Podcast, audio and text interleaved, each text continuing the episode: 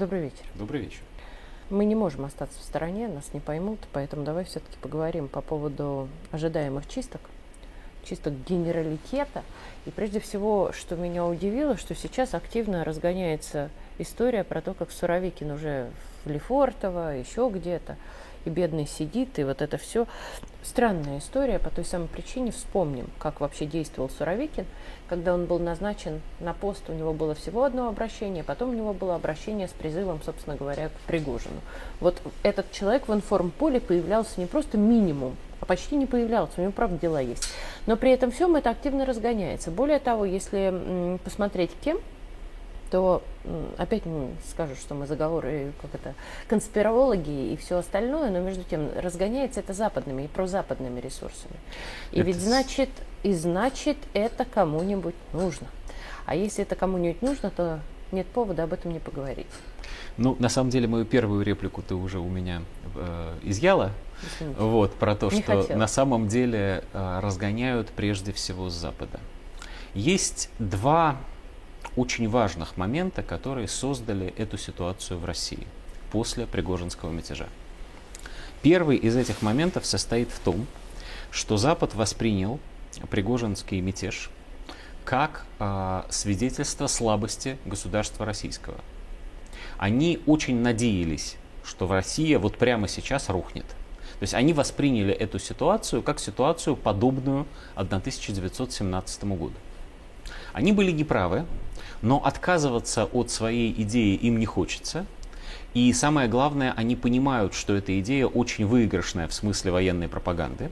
И поэтому они вот уже неделю подряд последовательно разгоняют через социальные сети, через большие средства массовой информации, через украинские паблики, через все, до чего могут дотянуться, не в последнюю очередь через политических иммигрантов бывших Через наших. наши оппозиционные СМИ в том числе. Совершенно верно. Через признанные иноагентами, Какая пока не признанные иноагентами. Работают? Да.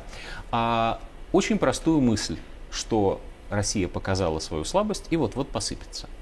Но поскольку эта мысль должна хоть чем-то подкрепляться, а фактами на фронте и фактами в тылу она как-то подкрепляться не хочет, то они обращаются к истории, видят в истории чистки генералитета, которые случились в России а перед Второй мировой войной и в начале Великой Отечественной войны, проводит параллель между этой ситуацией, и начинается вот это вот Суровикина давно никто не видел, может быть он арестован, а может быть его допрашивают, а может быть его заместителя Юдин, кажется, тоже допрашивают. Бедный а, Юдин а... звонит потом. Да, да, да, да, да. Вообще-то я вот дома. У, у, чел, у человека не очень сведущий в информационной да, да. войне, поэтому, поэтому он решил правду да, сказать. Да. Правда никого не никого интересует не абсолютно. Интересует. И уж точно не тех, кто да. об этом говорит это на самом деле небезопасно. Это не так опасно, как многие думают, но это совершенно небезопасно, потому что, во-первых, действительно в России мятеж создал довольно большую группу, к сожалению, опять испуганных патриотов.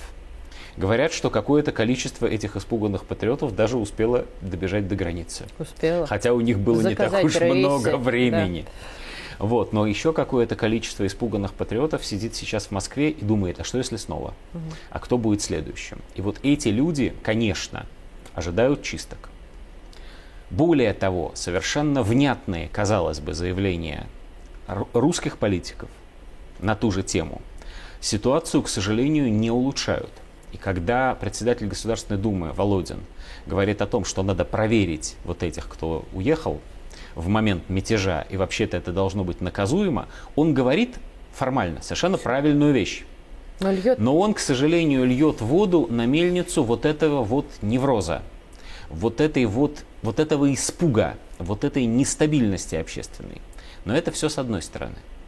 А с другой стороны, во-первых, Россия действительно в рамках своей политической культуры считает, что чистки в некоторых обстоятельствах это нормально. И, например, Даже не нормально, судьба... а необходимо, да, скажем соверш... откровенно. Ну, нормально в том да. смысле, что да, так и надо действовать. Вот есть обстоятельства, в которых нужно действовать именно таким образом. И давно не видели. И Россия действительно да. поверяет сегодня специальную военную операцию лекалами Великой Отечественной войны. А что такое Великая Отечественная война? А Великая СМЕРШ. Отечественная война – это СМЕРШ и жесточайшие проверки, в том числе и высшего генералитета. А Великая Отечественная война – это расстрелянный, например, генерал Павлов, который не справился с руководством Западного фронта. А Великая Отечественная война – это когда мы совершенно мы, мы подумать не успеваем, но мы уже называем нынешних предателей как власовцы. То есть мы находимся абсолютно ментально там, в 41-42 году. Мы абсолютно четко выдаем вот эти все максимы, которые тогда были значимы, не сообразуя эти максимы с реальной ситуацией на фронте, которая, к счастью, никаким развалом не грозит. Это с одной стороны. С другой стороны, Россия недовольна, по крайней мере, очень существенная часть российского общества, скажем осторожно, недовольна руководством Министерства обороны. Те не лучшие образцы военного искусства, которые были проявлены в специальной военной операции, те перегруппировки, те отступления, которых могло бы и не быть. Давай откровенно вызвала... говоря, та информационная тишина и глушь, Совершенно справедливо. И та информационная политика, которую, к сожалению, вело Министерство обороны, вызвало в обществе очень серьезное недовольство. И на острие этого недовольства, на чем, собственно, и пытался сыграть Евгений Пригожин, находится именно министр обороны Сергей Шойгу. Ну и Герасим. Более того, ну и да. начальник генштаба во вторую очередь. А, более того, Сергей Шойгу совершил очень существенную ошибку, не высказавшись политически в момент мятежа. Может, ему и было чем заняться. Но если бы он нашел время что-то сказать, было бы лучше для него. А так а он потерял, упустил возможность сказать то, что он действительно по этому поводу думает. В результате, ну, я не скажу большинство, но уж не менее трети, скажем так, а скорее всего около половины российского общества, причем включая действующую армию, хотела бы, чтобы министр был другой. Но есть же нюанс. Тут есть и не один. А, тут есть историческая аналогия. Историческая аналогия из еще более ранних времен, из 1904-1905 года. Русско-японская война. Вот странная история. Военные специалисты потом почти в один голос говорили, что генерал Куропаткин не был так уж плох. Что проиграв первые сражения, он снабжение армии организовал правильно. Что в момент, когда признали поражение, надо было как раз наступать, и была бы победа, большая, хотя и не сразу. Но это все в поздний след. А после, перв... э, после русско-японской войны Куропаткина не пускали в офицерские собрания бывшего министра обороны, на секундочку, генерала от инфантерии, высший военный чин в Российской империи, не пускали в собрание офицерское, потому что на него общество возложило всю ответственность за все плохое и неправильное, что было на этой войне. И вот если меня там кто-нибудь сейчас слышит в Минобороны, то есть э, министр обороны находится в одном шаге от этого казуса Куропаткина. Объективно, очень может быть, многие его действия и оправданы. А с точки зрения общественных настроений, он именно тот человек, который несет ответственность за все плохое. И общество хочет чисток, она хочет замены.